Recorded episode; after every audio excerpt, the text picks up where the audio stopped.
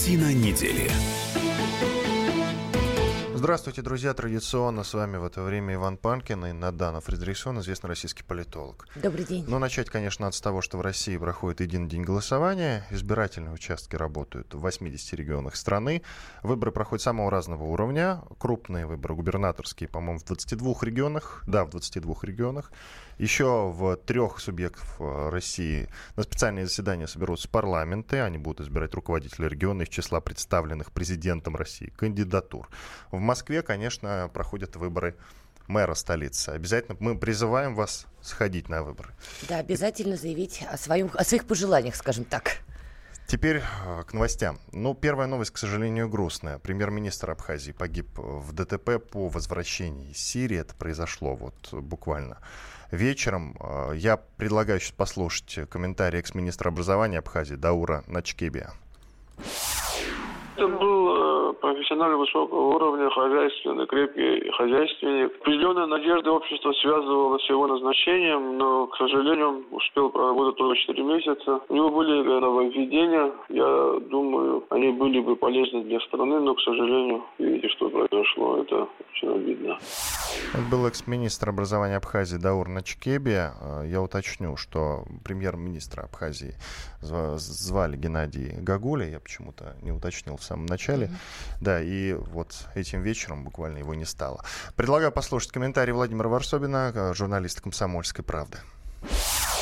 Событие, конечно, неприятное, трагическое, как э, всегда бывает, погибает э, в таких обстоятельствах человек, вне зависимости, чиновник или нет. Все-таки погибший э, премьер-министр сравнительно недавно на посту в Абхазии, хотя, честно говоря, он частенько бывал на посту премьер-министра. Он был премьером в 90-е годы и в начале нулевых. Это такой вот премьер, которого часто звали на помощь, хотя ничего принципиального он не менял. Как это отразится на абхазо-российских отношениях? Точно никак. Там будет другая фигура, опять-таки техническая техническая. Кстати, перед самой смертью премьер заявлял о том, что инвестиции с российской стороны в Абхазию поступают обидно мало. Поэтому неплохо бы, чтобы Россия предоставляла прямую помощь. Вероятно, найдут другого премьера, который будет просить у России новые миллиарды.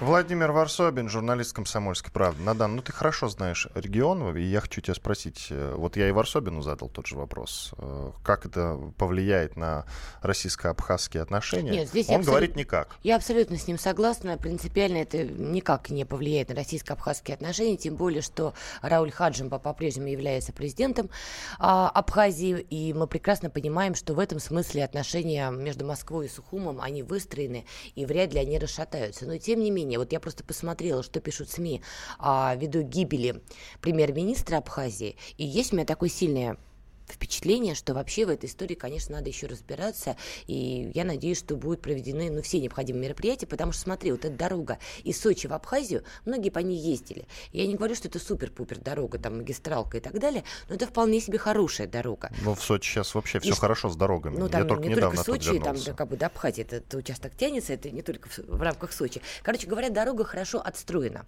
И для меня удивительно, что все-таки человек такого уровня, это премьер-министр, и в кортедже также был был президент Абхазии, что произошла вот такая авария, вот для меня, на самом деле, не знаю, для человека, живущего ну, в российской системе координат, я не могу представить, чтобы, не дай бог, там российский президент или премьер-министр, не дай бог, да, попали в такую аварию. Или чтобы американский президент попал в такую аварию. Или там, не знаю, не, канцлер Германии. Я не могу. И мне кажется, что в этом смысле здесь что-то странное. Потому что такие кортеджи, безусловно, охраняются. Там должно быть сопровождение, в том числе, я так понимаю, и полицейских, там, или дорожной полиции. И, в общем, такая нелепая авария, она вызывает, на самом деле, очень много вопросов. Как она произошла? Произошла. Вот мне кажется, нужно, конечно же, разбираться. Тем более, я так понимаю, что это очень опытный политик был Геннадий Гагулия. И я так понимаю, что вполне возможно у него были большие перспективы, если бы он был жив. Но президент Абхазии Рауль Хаджима уже прокомментировал РИА Новостям. Он сказал, что был свидетелем аварии. А, делегация руководства Абхазии возвращалась после государственного да. визита в Сирию. Сирию, это важно. И я цитирую, я сам был в колонии и был свидетелем ДТП. Уточняется, что, а, вот по словам Хаджимбы, инцидент не был результатом теракта. По словам очевидцев, авария произошла в результате того, что в колонну делегации врезался легковой автомобиль, водитель которого а, потерял управление. Еще есть сообщение о том, что он находился в в наркотическом опьянении, ну, состоянии. Вот. вот. Правда, мне это кажется очень странно. Может быть, я пересмотрела голливудских фильмов, но мне кажется, очень какая-то сомнительная история. Вот, а мне не кажется она сомнительной. Вообще э, с водительским мастерством там все настолько хорошо, что они иногда, знаешь, вот э, водитель, во-первых, так сильно... кортедж был, я все понимаю. Нет, но в него же врезался человек. Мы пока не знаем ничего конкретного по поводу. Говорят, что он вот, собственно, под наркотиками был, что называется. А ну, вообще посмотрим. я тебе могу сказать, что там, конечно, лихачи. Большие лихачи. Я сам был свидетелем. Я э, ехал в Красную Поляну в Сочи, и нас подвозил, значит, человек. И вот на скорости по серпантину он, значит, оторвал руки от руля, и вот водички ему захотелось, он потянулся за минералочкой, открыл крышечку спокойно, мы едем на скорости. И он попил водички, вот аккуратненько закрыл рук на руле в данный момент не было, как ты, ты кричал, понимаешь. наверное, в этот момент, Если бы я закричал, он испугался. Нет, я не кричал, но потом я ему ну, сделал замечание. Понятно. А вообще они не пристегиваются, ну, чтобы ты понимал. Они к этому абсолютно легко и спокойно я относятся. Я это прекрасно понимаю, но никогда речь идет о президентском кортедже. Ну, посмотрим, что мы с тобой здесь спорим. Я думаю, следствие в любом будет случае проведено. Ну и в конечном счете, я думаю, мы с тобой узнаем, что же там все-таки произошло. Но все-таки, повторюсь, не верю я, что все это вот такая, такой несчастный случай. Но ты все же, ты все же считаешь, что есть какой-то заговор тут что-то не то. Ну, почему есть заговор? Ну тут что-то не то. Понимаешь, это как Аннушка пролила масло. Ну, как-то странно, да, что президентский кортеж, они возвращаются из Сирии, и в этот момент какой-то то ли заснувший водитель, то ли под наркотическим опьянением врезается в машину, где едет премьер-министр страны. Да, не всеми признанной, но все-таки страны. Ну хорошо, будем следить за развитием событий. Тут вот какая интересная новость из Прибалтики. Это вообще можно делать постоянной рубрикой нашей Знаешь, программы. Да. Это да. можно делать постоянной рубрикой нашей а, кстати, программы. Новости из Прибалтики. Что-то подобное, кстати, так у него есть такой проект, по-моему, очень похож по идее, по логике, по названию. Фишка в чем? Суть новости. В Прибалтике попросили прекратить продажу вещей с символикой СССР. Вы мне это прекратите, да. Э, но штука в чем? Сеть розничной торговли, которая называется Walmart, продает в своих магазинах футболки с изображением серпа и молота, которые, по мнению балтийских европарламентариев, оскорбляют память жертв советской оккупации. Да, только эта фирма американская. Представляешь, как прекрасно. Американская фирма выпускает изделия советской, символ... советской символикой. Видишь, как все прекрасно получается. А прибалтийские элиты пытаются очень робко, очень аккуратно, чтобы, не дай бог, не обидеть американскую компанию, сказать, и вы знаете, перестаньте. Это будет просто очень смешная формулировка. Но если вы такие, ребят, принципиальные, и для вас вот Советский Союз что-то страшное, ну выйдите и скажите, американская компания, вы сволочи. Нет, они, наверное, не знали, они, наверное, не хотели. Мы все прекрасно понимаем. Но вот это вот какая-то полупозиция, она в этом смысле меня очень веселит. Но вышли бы, были более какие-то последовательные. Нет, американских друзей мы очень боимся обидеть, но пытаемся вот как-то аккуратно сказать, футболочки больше не выпускайте. Ну, как-то странно все это, конечно. Давай послушаем мнение Андрея Некрасова, это адвокат, доцент кафедры гражданского права Всероссийского государственного университета юстиции. Эти страны в своих государствах приняли соответствующие законы. Кстати говоря, с ними солидарны некоторые государства бывшего Варшавского договора, то есть страны Восточной Европы. И в этих государствах э, идеологии, все ее символы, идеология советская, коммунистическая, социалистическая, они запрещены и поставлены вне закона наравне с идеологией нацизма и итальянского фашизма. Поэтому их требования на территориях своих государств абсолютно законны, тем более, что пространство европейское, оно общее, и экономическое пространство пространство общее. Поэтому, очевидно, их э, европейские партнеры считают нужным согласиться с своими вот относительно новыми членами и не провоцировать их лишний раз. Андрей Некрасов, адвокат, доцент кафедры гражданского права Всероссийского государственного университета юстиции. Ну что ж, мы будем ждать новых новостей из Прибалтики. Я думаю, что каждую неделю нам их будут подкидывать. Ну что, может быть, действительно заведем специальную рубрику новости из Прибалтики. Ты знаешь, думаю, придется, но мне на самом деле очень жалко вот граждан этих трех республик. Они, конечно, Европа, у них прекрасные города. Но... Стран. Не республика. Простите, стран, простите, ради бога. Нет, стран. без иронии, давай, давай серьезно. А я абсолютно серьезно, простите, ради бога, стран независимых от Советского Союза особенно. Так вот, мне очень жалко людей, потому что, вот, знаете, знаешь, какой шизофренией они живут? Вот они просыпаются с утра и выясняют, что чиновники накатали письмо американской компании, которая выпустила футболки серпом и молотом или там аббревиатуры Советский Союз. Мне просто правда интересно вот в этот момент понаблюдать за людьми, вот что они подумали в этот момент. А они еще на Кипр не ездили. Там вообще и вывесок куча, и на русском языке, там, и с самой разнообразной символикой, не только советской. Иван Ой. Панкин, студия радио «Комсомольская правда» и политолог Надана Фредериксон. Две минуты отдыхаем, после этого продолжим. Оставайтесь с да, нами. Оставайтесь.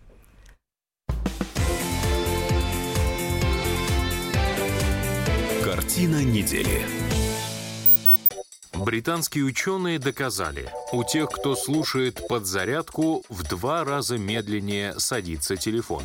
Утреннее шоу «Подзарядка» с Вероникой Борисенковой и Сергеем Красновым слушайте по будням с 7 до 11 утра по московскому времени.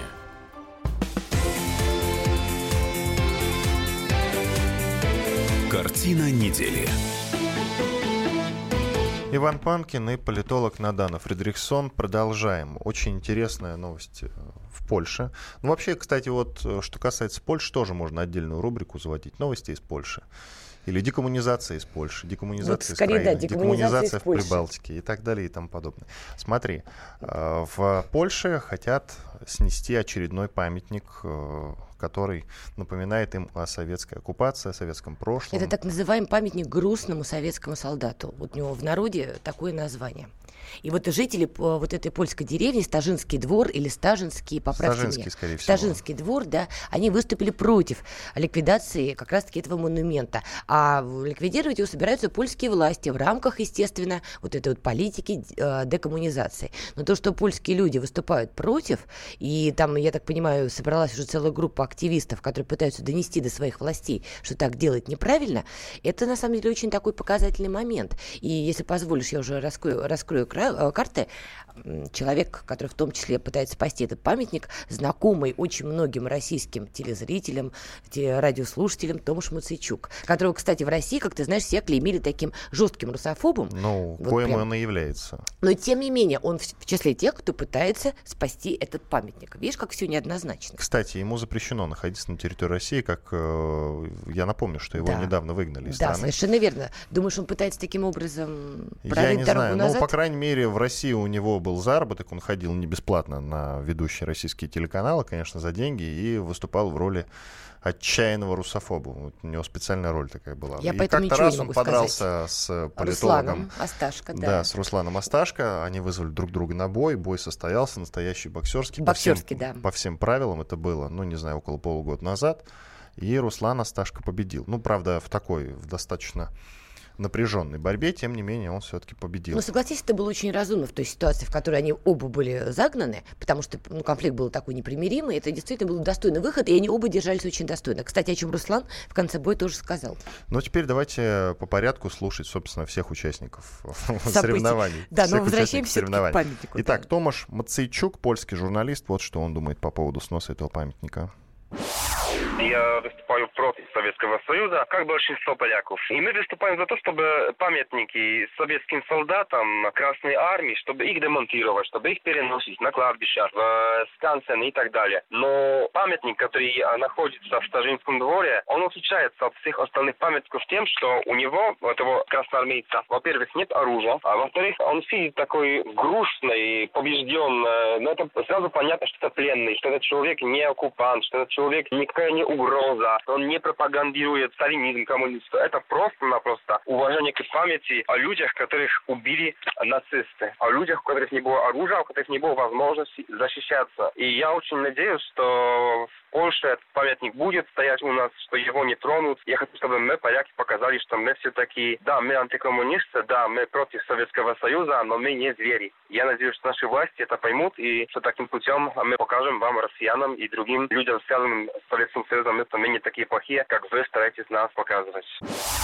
Томаш Мацейчук, польский журналист, я не знаю, о чем он говорит. Каких, какими Похож, мы вас прав. показываем? Скажите, пожалуйста, Томаш, как-нибудь при случае я спрошу, напишу ему ВКонтакте. Э, Напиши, вопрос. он на Фейсбуке, он открыт Мы показываем диалога, вас да. такими, какие вы есть, собственно. Речь конкретно о вас, господин Мацейчук. Остальных поляков, э, в зависимости от того, как они конкретно себя ведут, а вообще я предлагаю таким полякам, как Мацейчук, определиться, э, что или кого они ненавидят больше, нацистскую Германию или Советский Союз. А еще... Они сами до сих пор не знают. Или события Волынской резни. Тут тоже у них какие-то сложные отношения с Украиной в этом смысле. Вот сначала пусть сами определятся, что к чему, а потом уже будем вести диалог. Да. Я напомню, что с 42 по 45 год в селе Стажинский двор содержалась группа советских военнопленных, которые использовались нацистами для разного рода работ, полевых, дорожных. И во время отступления в 1945 году гитлеровцы загнали этих пленных в сарай и заживо их сожгли. Там несколько десятков человек. Вот, собственно, как было дело. Теперь давайте послушаем оппонента Мцичка Руслана Сташка, главного редактора портала politrash.ru. Медведчук решил защитить один из памятников. Для меня в данном случае это проявление такого пиара на самом деле, пусть для нас и полезного, и правильного, и нужного, но мне кажется, это больше такая показушная часть, потому что добрые дела делаются молча, а кричат об этом на каждом углу и не рассказывают журналистам налево и направо. Хотя на самом деле дело хорошее, и пусть лучше такими делами занимается. А то, что в Польше есть проблема на государственном уровне, когда идет борьба с нашей историей, в том числе и общей историей, когда идет осквернение наших погибших там солдат, это факт. Но на уровне общества, на уровне обычного народа, на уровне особенно старшего поколения, есть большое количество поляков, которые с уважением относятся и к нашей истории, и к нашим воинам, и прекрасно понимают, какой подвиг совершили мы, освободив Польшу из-под фашистской оккупации. Поэтому Польша разная, и нам это надо понимать. Руслан Асташко, главный редактор портала politrasha.com. Я вначале сказал, э, перед комментарием сказал politrash.ru. Нет, politrash.com. Уточняю просто. Вот, кстати, просто мне в комментариях наши с тобой сейчас слушатели пишут, э, что уже удивлен тем, что памятник пророссийским освободителям еще остались в Польше. Вот пишут люди, которые сейчас слушают наш с тобой эфир. То есть действительно для многих удивительно, что в Польше, правда, остались хоть какие-то а, монументы, связанные с Советским Союзом. Но, как видите, они остались. Я, кстати, с Русланом а, отчасти соглашусь, что, возможно, то, может, это в том числе делает для личного пиара, но не соглашусь, что подобные дела делаются в тишине. Потому что, когда м, ты пытаешься спасти монумент от действий властей, в тишине у тебя это сделать не получится. Только если ты дома накрывшись одеялом, будешь самому себе бормотать. Тут надо привлекать максимальное число людей, максимальное внимание, чтобы действительно власти остановились и пересмотрели свои решения. Поэтому то, что Томаш пытается привлечь внимание журналистов, в том числе наш с тобой, ну, в принципе, в, данные условия, в данных условиях это разумно. Может быть, за счет того, что мы с тобой на эту тему поговорим, и польские журналисты осветят, украинские журналисты осветят, может быть, ну, действительно ну, давай, как-то вот... может быть, просто украинских журналистов попросим мимо пройти. Эти да нет, уж пусть а осветят. осветят.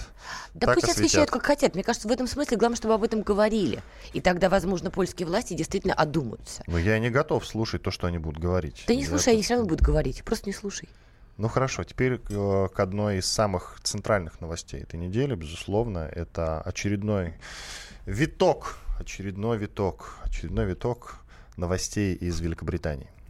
Ух ты. Три человека пострадали при атаке с использованием ядовитого вещества в Лондоне. Я понимаю, друзья, что это даже уже как-то смешно звучит. У нас с тобой два уже сериала, да? Из Прибалтики, значит, и, и англичанка. Бесконечное число сериалов так. вообще.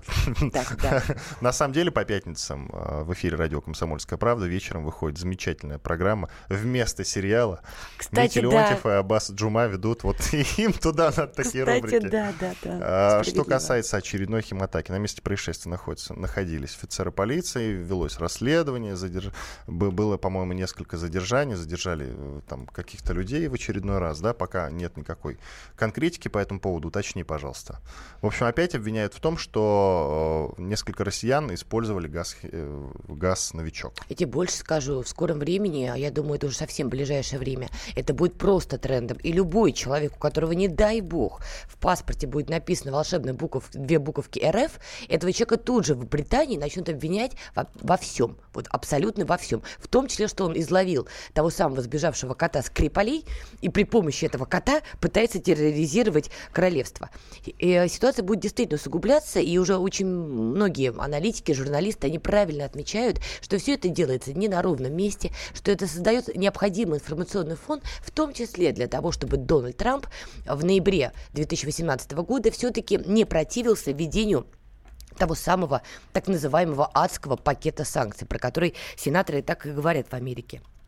Для того, чтобы это сделать, нужно максимально демонизировать Россию. Ну и кроме того, помимо ввода санкций, ты прекрасно понимаешь, что это тесно сопряжено с сирийским направлением. Особенно сейчас вызывает аллергическую реакцию у Вашингтона и, видимо, Лондона тоже. Трехсторонняя встреча Москва, Анкара и Тегеран. Несмотря на все попытки нас разругать, стороны по-прежнему встречаются, находят точки соприкосновения, и этот треугольник действительно способен решить сирийскую проблему. И это вызывает бурю негодования, как ты понимаешь, не потому что там где-то в Америке людям жалко сирийцев или они переживают за сирийских детей. Дело не в этом. Никто не хочет терять большие деньги.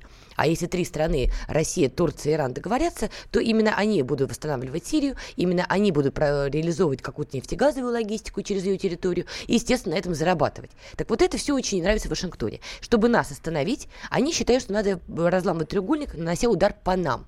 Вот мы видим отсюда Скрипали, коты и прочие вот эту вот риторика. Британские прокуроры считают причастными к отравлению бывшего сотрудника российских спецслужб Сергея Скрипаля и его дочери Юлии двух россиян Александра Петрова и Руслана Баширова. Ну, фамилии, Сейчас да, прекрасные. Я предлагаю послушать Александра Домрина, политолога-американиста.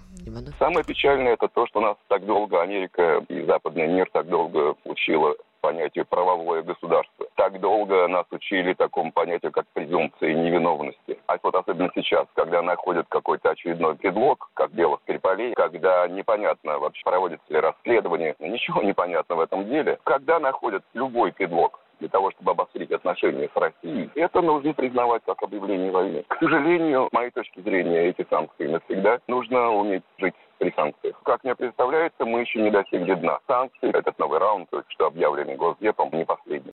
Александр Домрин, политолог-американист. Ну что ж, креп... нас бьют, мы крепчаем, получается так? Мы пытаемся призывать к здравому смыслу. В этом смысле Россия остается очень последовательной, и мне приятно наблюдать за работой наших дипломатов. Пытаемся вразумить. Иван Панкин и политолог Надана Фридрихсон. Эту тему, как и многие другие, мы продолжим после небольшой паузы. Четыре минуты. Реклама и новости. Картина недели. Каждый вторник с 10 утра по московскому времени в программе «Главное вовремя» садово-огородные советы в прямом эфире. Про все, что э, зеленое, скажем так, хочу, чтобы радиослушатели задавали свои вопросы. Большой эксперт. Самая удачная находка для всех работников мотыги и лопаты. Тетя Таня Кудряшова. И дети меня зовут мать всего зеленого. Вот такая петрушка на радио «Комсомольская правда». Слушайте и звоните по вторникам с 10 утра по московскому времени.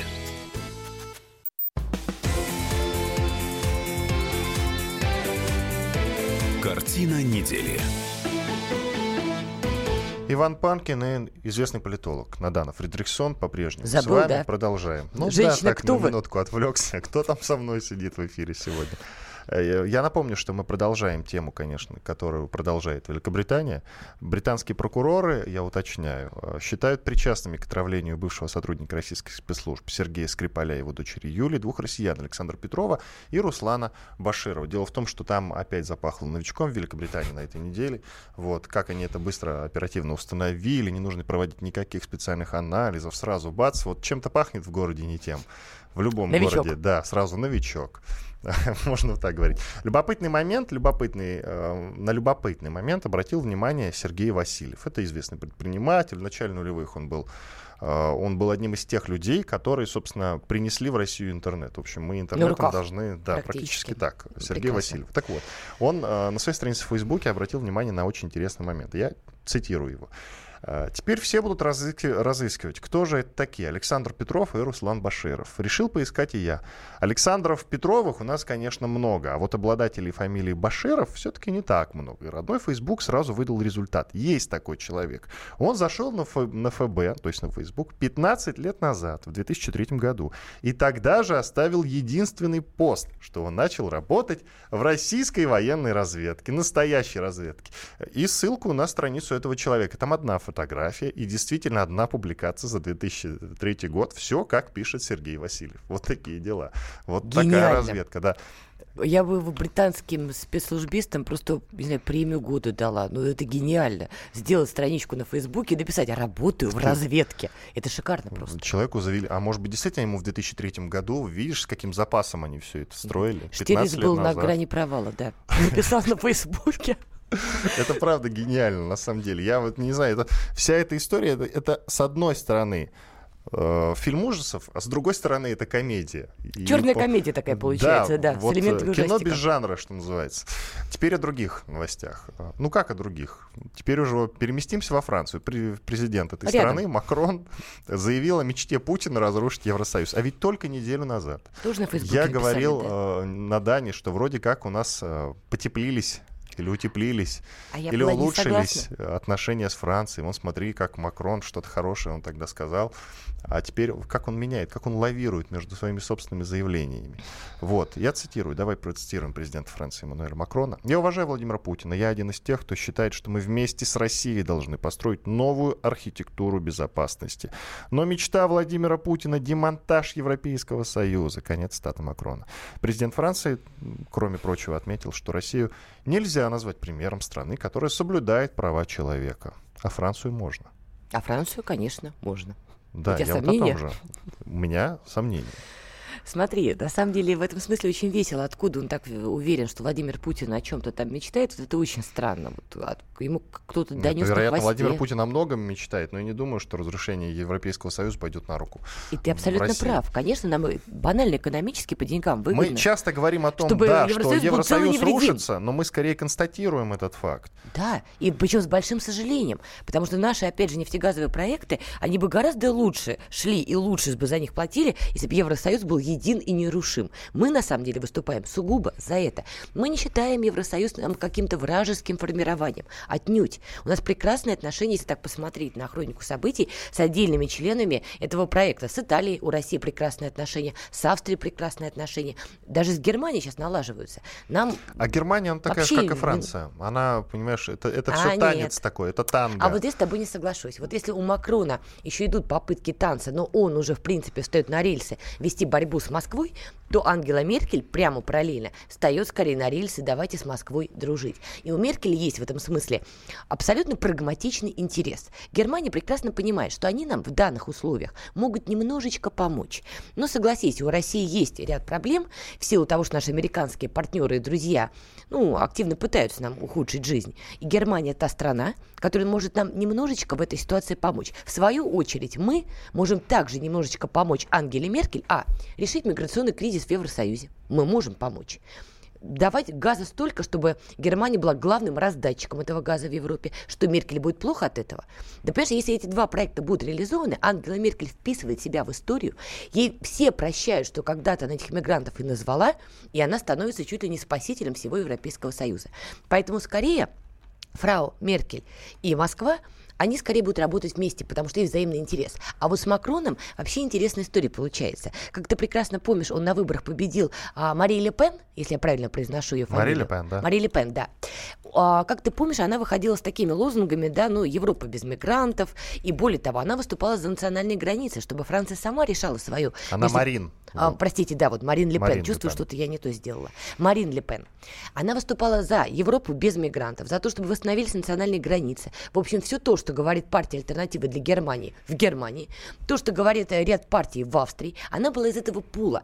А, американская пресса называла это пул друзей Владимира Путина. Это неправильное название этого пула. Это группа партий, которые в нынешних условиях выступают за, скажем так, более жесткую национальную политику. Их называют иногда нацистами, националистами, это неправда. Они правого уклона, но они понимают, что их страна гибнет от той политики толерантности, которая есть.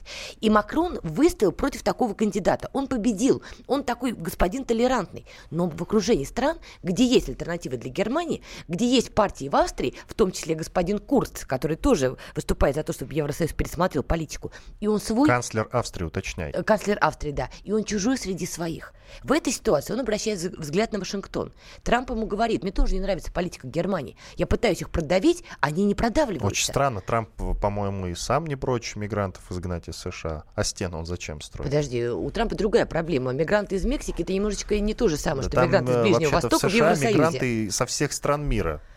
А, давай разделять. Те беженцы, которые сейчас прибывают в Евросоюз, как ты замечаешь, среди них очень много, к сожалению, так называемых головорезов. Это почти что неконтролируемая толпа людского потока, и совершенно непонятно, кто к тебе прибывает. В Америке все-таки, ну, согласись, немножечко другая ситуация. Там есть кто остается нелегально, но все не так катастрофично. Америка по швам не трещит, а Евросоюз трещит. Так вот, Макрон в этой ситуации, когда он оказался чужой среди своих, и при этом еще ему постоянно говорят, что злая Москва не дремлет, еще из Германии начинает вместе работать, он обращает свой взгляд на Вашингтон. И что говорил Трамп Макрону, если ты вспомнишь, да, по крайней мере, в СМИ об этом писали весной. Давай выводи Францию из Евросоюза. Я дам Франции все, что нужно. Франция Франция станет опорным пунктом Соединенных Штатов в регионе. Понимаешь, и отсюда вот эта риторика Макрона. Давай послушаем мнение публициста Николая Старикова, частого гостя радио «Комсомольская правда» я не вижу борьбы России с Евросоюзом. Мне кажется, что это фейк и страшилка из рода страшных русских хакеров. Разговор о том, что Россия там вмешивается в дела Греции, Македонии, еще куда-то, это вот примерно то же самое. Вот вмешались, а, как говорится, где, как, какие доказательства. Никто, кроме Евросоюза, не делает, ну, конечно, за исключением американцев, не делает так много для разрушения Евросоюза. Но вот эти миллионы беженцев, которые приехали, пришли, приплыли в этот уютный, симпатичный, казалось бы, Евросоюз и полностью изменили изменили отношение самих граждан Евросоюза происходящему к тому, что у них там имеется. Вот это кто сделал? Это тоже Россия? Да, нам говорят Россия. Николай Стариков, известный публицист. Я э, хочу развить немножко вот цитату Николая Старикова. Он говорит о том, что вот мы вмешались туда-сюда, туда-сюда, вмешались. И что, куда, где доказательства? А я хотел бы продолжить. А где результаты? Вот что я хочу уточнить. А результаты Наших, есть. Нашего глобального вмешательства туда-сюда, сколько стран, куда мы вмешались, можно перечислять, потому что пальцев на руках не Но хватит. Это, я надеюсь, сарказмом говоришь, да? Я вот Почему? не помню прямого вмешательства России в дела внутренних Ну, конечно, внутренних нет, дел в этом стран. смысле, да. Я и говорю, где, тогда где результат, если мы вмешиваемся в... а, да. скажут Дональд Трамп результат Господи, этого вмешательства. Хорошо, а в Европе мы же тоже вмешиваемся вон в дела разных стран. И считала, Там, что где результаты... Марин Ле Пен, кстати говоря, считала, Ставленник вот она... России. Именно да. поэтому она и не победила, скорее всего, да. Потому что, но это, скорее всего, как мне кажется, это такая, это был, было частью политической борьбы, и за счет вот этого вброса она и не выиграла. Она не раз. победила, мне кажется, немножко по другим причинам, потому что сейчас идет действительно борьба двух глобальных экономических моделей. Одна глобализация — это интеграция, это размытые границы, э, поток людей, товаров и так далее. И есть вторая группа лоббистов, которые выступают за глобальную экономическую модель с восстановлением национальных границ, что разваливает интеграционные проекты и так далее. Вот я вижу, на мой взгляд, идет борьба сейчас между двумя вот этими глобальными группами. Это не масоны и не рептилоиды. Это вполне себе высокопоставленные люди, которые имеют власть, деньги и которые ведут этот спор на шахматной доске. Смотри, Дмитрий Песков, пресс-секретарь президента, тоже высказался по теме. Я напомню, о чем мы говорим, потому что мы как-то плавно ушли на мигрантов. Макрон заявил о мечте Путин разрушить Евросоюз. Отвечает Дмитрий Песков, пресс-секретарь президента. У президента Путина установились э, очень конструктивные, рабочие и в том числе и добрые личные отношения, что помогает э, им э, обсуждать достаточно острые темы и вопросы, по которым страны, не скрывая, заявляют о своем несогласии и расхождении в подходах. Что касается отношения президента Путина к ЕС, то мы сожалением констатируем, что не по инициативе России эти отношения находятся в таком изрядно подмороженном состоянии, что, как нам кажется, абсолютно не соответствует интересам ни стран-членов ЕС, ни Российской Федерации. Дмитрий Песков, пресс-секретарь президента. Ну, от меня что, чего ждешь? Тебе поспорила? Ну, как-то констатировала, да. Зачем да нет, спорить? но то, что Владимира Путина в этом смысле лично складываются хорошие отношения со многими лидерами, с господином Макроном в том числе, но это факт. Мы видели примеры этих встреч. Но, повторюсь, тут, к сожалению, уже мало что зависит от отдельного Эммануэля Макрона. К сожалению, тут более такая глобальная надстройка идет. Опять же, если Трамп делает ставку на Макрона, что давай, ты будешь мой, э, мой скажем так, человек в рамках вот этих недружественных стран Евросоюза, то понятно, что Макрон будет до последнего пытаться быть чужим среди своих, в том плане, что он будет выступать за старые принципы Европы, толерантность, размытые границы, а вокруг, между тем, формируются другие уже условия. Все больше и больше голос приобретают силы, которые говорят «нет», Нужны национальные границы. Все, эта политика провалилась. Мы так больше не можем. Как долго эта борьба будет вестись, мне трудно сказать. А может быть, мы, Макрон в какой-то момент поймет, что лучше примкнуть к этому лагерю, и тогда все совершенно изменится. Ну, это политика. Это политика, да. Все. К другой теме. Владимир Путин на этой неделе принял в Сочи генерального секретаря ЦК Компартии Вьетнама Нгуэн Фу Чонга. Он находился в России с официальным визитом. По итогам этих переговоров был подписан пакет важных документов.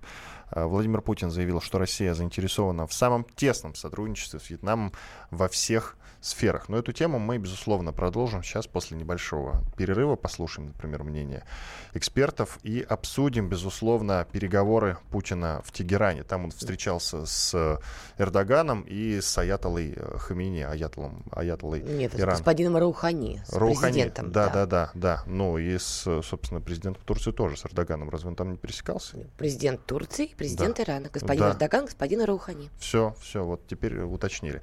Продолжим буквально через несколько минут в студии радио «Комсомольская правда» Иван Панкин и Надана Фридрихсон, известный российский политолог. Я уточню, сейчас самое подходящее время для этого, что послушать повтор нашего сегодняшнего эфира или так скажем, более расширенную версию можно будет сегодня в 20 часов. Оставайтесь с нами.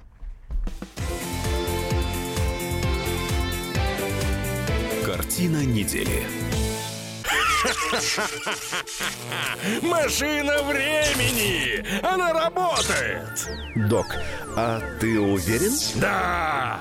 Посмотри сам! Но, док, это же просто радиоприемник. А чего ты ждал? Давай, включай дежавю! Вперед! В прошлое! Ностальгический удар от Михаила Антонова. Воспоминания о том, что мы бережно храним в памяти. Программа «Дежавю» по будням с 11 вечера в прямом эфире радио «Комсомольская правда».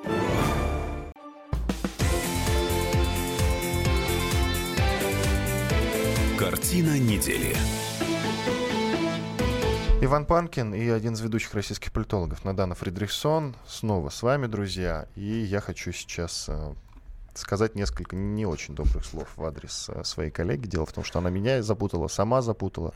В общем, мы будем говорить, среди прочего, конечно, в этой части нашей программы и про переговоры Путина в Тегеране. Переговоры он там провел.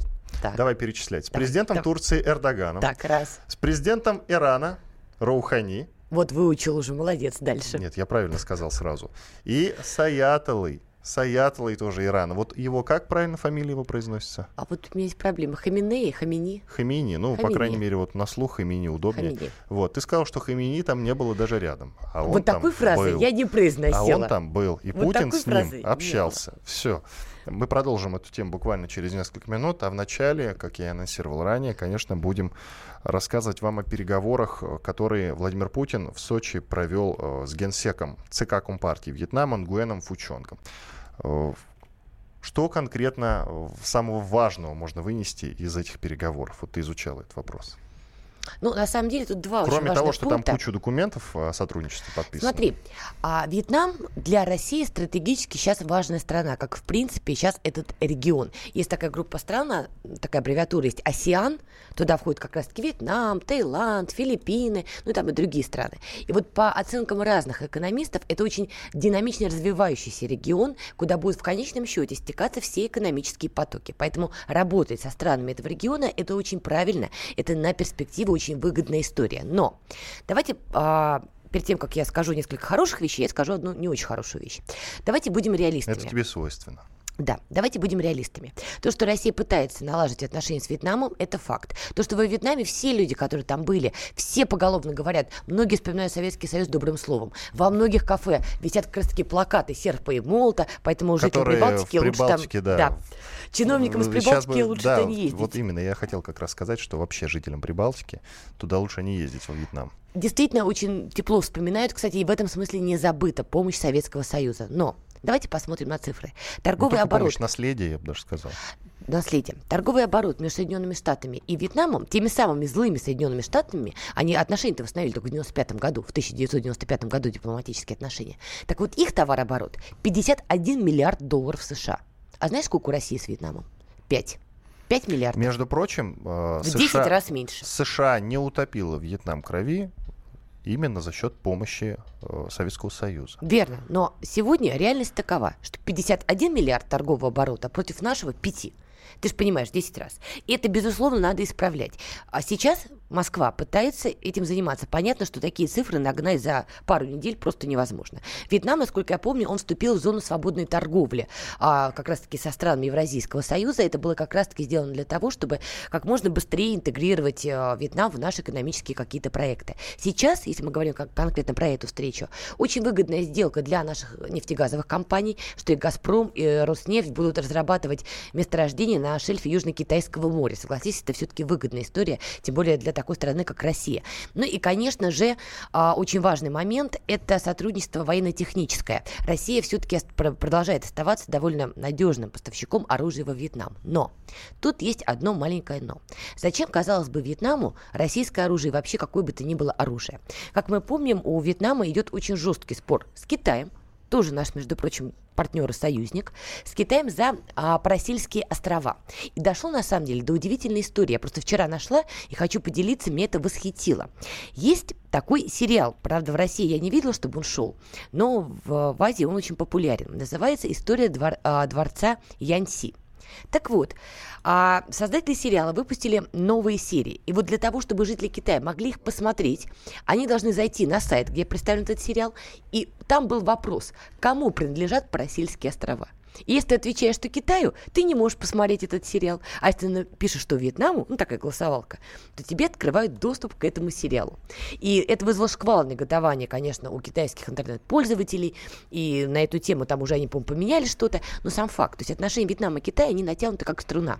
И периодически там идет эскалация и резкие заявления. И вот Россия поставляет оружие Вьетнаму, у которого очень сложные отношения с Китаем. А Китай, повторюсь, наш партнер. То есть ситуация очень непростая. Но что работать надо в этом направлении, ну, это факт. Так, ну теперь обсудим встречу, потому что уже не укладываемся, конечно, все темы обсудить, которые запланировали. Лидеры России, Ирана и Турции Владимир Путин, Хасан Роухани и Реджеп Таип Эрдоган приняли совместную декларацию по итогам встречи в Тегеране, договорились провести международную конференцию по проблеме сирийских беженцев и внутреннее перемещение э, там каких-то лиц, ну, по крайней мере, так сказано в официальных документах. Однако договориться о перемирии в Идлибе, последней провинции неподконтрольной Дамаску, им так и не удалось. Среди прочего, как говорят, э, обсуждалось, но это, по крайней мере, ну, есть такой слух, я не могу утверждать, что э, строили какие-то совместные планы против США. Ты как считаешь, было такое обсуждение, нет? Ну, прям вот прозвучало, это, конечно, сейчас строили совместные планы против США, звучит.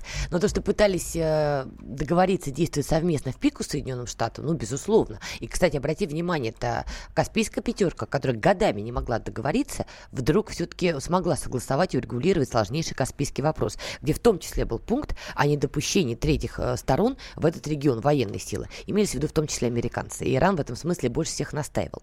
Конечно же, в перспективе, если бы Москва, Анкара и Тегеран втроем бы договорились решать сирийский урегули... урегу... вопрос и урегулировать его в политической плоскости, всем было бы хорошо. Но, к сожалению, это невозможно, несмотря на то, что, казалось бы, у всех есть претензии к Вашингтону. Потому что давай не забывать, у господина Эрдогана тоже есть некие амбиции, которые не нравятся Тегерану и которые не нравятся Москве. И то, что на данном этапе противостояния Америки они это отодвинули ну, в задний ящик, это не значит, что эта проблема не выйдет потом. Поэтому, конечно, к сожалению, вряд ли получится, что Триумвират будет стабилен, нерушим и будет дружно восстанавливать Сирию. Об итогах саммита в Тегеране давай послушаем мнение Дмитрия Смирнова, корреспондент «Комсомольской правды». Главный итог состоявшихся в Тегеране переговоров президентов России, Ирана и Турции – это в провинции Идлиб. Не будет никакой масштабной военной операции до тех пор, пока не будет гарантирована безопасность местных жителей. Владимир Путин, Реджеп Эрдоган и Хасан Рухани на протяжении нескольких часов в Тегеране обсуждали, что делать с провинцией, где окопались последние сирийские боевики, и в конце концов все-таки пришли к единому мнению, нужно в очередной раз предложить переговоры, предложить э, мирный процесс, размежевать боевиков и тех, кто относится к так называемой сирийской умеренной оппозиции. И, как настаивал Реджеп Эрдоган, который, надо сказать, контролирует все-таки большую часть этой провинции, турки там хозяйничают вовсю, нужно сделать так, чтобы бомбардировки, которые будут неминуемы, если начнется войсковая операция, не повредили мирным жителям. Тройственный этот союз и, несомненно, правительство Асада делают все, чтобы не допустить провокаций и не допустить лишних жертв мирного населения в Сирии при освобождении Идлиба. Дмитрий Смирнов, корреспондент «Комсомольской правды». Далее предлагаю послушать мнение известного журналиста Максима Шевченко Ситуация в Сирии зависит от позиции Ирана, России и Турции во многом. Это коалиция, которая складывается между Россией, Турцией и Ираном. Я ее всегда приветствовал и считаю, что это очень правильная коалиция, которая противостоит Западу, противостоит сионизму политическому, противостоит терроризму международному. Это так называемый исламский вектор России, который ей так был нужен. Просто эта коалиция не, не будет иметь будущего без серьезных социально-экономических, а может и политических преобразований в России. Потому что и Иран это государство социальное, Турция это государство социальное, а Россия это государство, в котором народ живет очень плохо, а начальники, выступающие от имени России, живут очень хорошо. Максим Шевченко, известный российский журналист. Далее предлагаю послушать профессора РГГУ, историка и журналиста Николая Сванидзе. Не думаю, что сильно повлияет на ситуацию Сирии, потому что есть еще другие центры силы, очень серьезные, которые в переговорах в Тегеране не участвовали. Там очень серьезный узел проблем, узел интересов, и э, этот узел будет развязываться или разрубаться очень долго и с большим напряжением. Тут главное, чтобы никто не делал резких телодвижений. А сами эти переговоры, на мой взгляд, скорее имели такой демонстративный характер. Николай Сванидзе, профессор РГГУ, журналист и историк. Ну что ж, подведем итоги. Действительно формируется, вернее, они уже сформировались, две коалиции, которые будут противоречить друг другу. Это вот Москва, Анкара, Тегеран, я имею в виду в контексте Сирии, да, и есть по-прежнему западная коалиция, например, Соединенные Штаты, Великобритания, Франция. Можно вот такой пока порядок перечислить. Еще под вопросом, кто еще войдет в эту самую европейскую, западноевропейскую коалицию. И вот то, что стороны не могут договориться, и что опять есть разные стороны баррикад, это очень плохо. Вот, например, кстати, ты знаешь, что было написано, отправлено в ООН письмо, а, где в том числе содержалась следующая информация. А, э, пардон, ООН наоборот, издали резолюцию, которая подписана была генеральным секретарем, что пока Асад у власти, ни, ни цента, ни копейки Сирия от международного сообщества благородного не получит. А ты же прекрасно понимаешь, что восстановление Сирии – это дома, это вода, это еда, это жизни. Нет, вот пока Асад не уйдет, ничего подобного не будет. Мировое сообщество еще ни одной разрушенной стране не помогло. На Афганистан сколько восстанавливается, про другие страны вообще Но в Афганистане ты проблема, не поверишь, до конца не решена. Что Ирак, там как были, Ирак так и есть. Как, как развалили, так и развалился. Вот. И там, кстати, оттуда и вышли боевики, так и называемого исламского тоже. государства, запрещенного в России денег от, и ждать, что действительно мировое сообщество как-то поможет, ну, я бы не стал. То, вот тот факт, что, к сожалению, все действуют, каждый на себя дело тянет, это очень плохо, потому что, как ты правильно совершенно заметил, вот Ирак не восстановили, именно оттуда в свое время вышли вот боевики, которые потом устроили в Сирии то, что они устроили. Такие вещи, конечно, это та рана, которую надо зашить, залатать и наклеить пластырь, иначе ничего хорошего не будет. Иван Панкин и Надана Фредериксон, известный российский политолог. Всего вам самого наилучшего. До свидания. До свидания. Спасибо большое.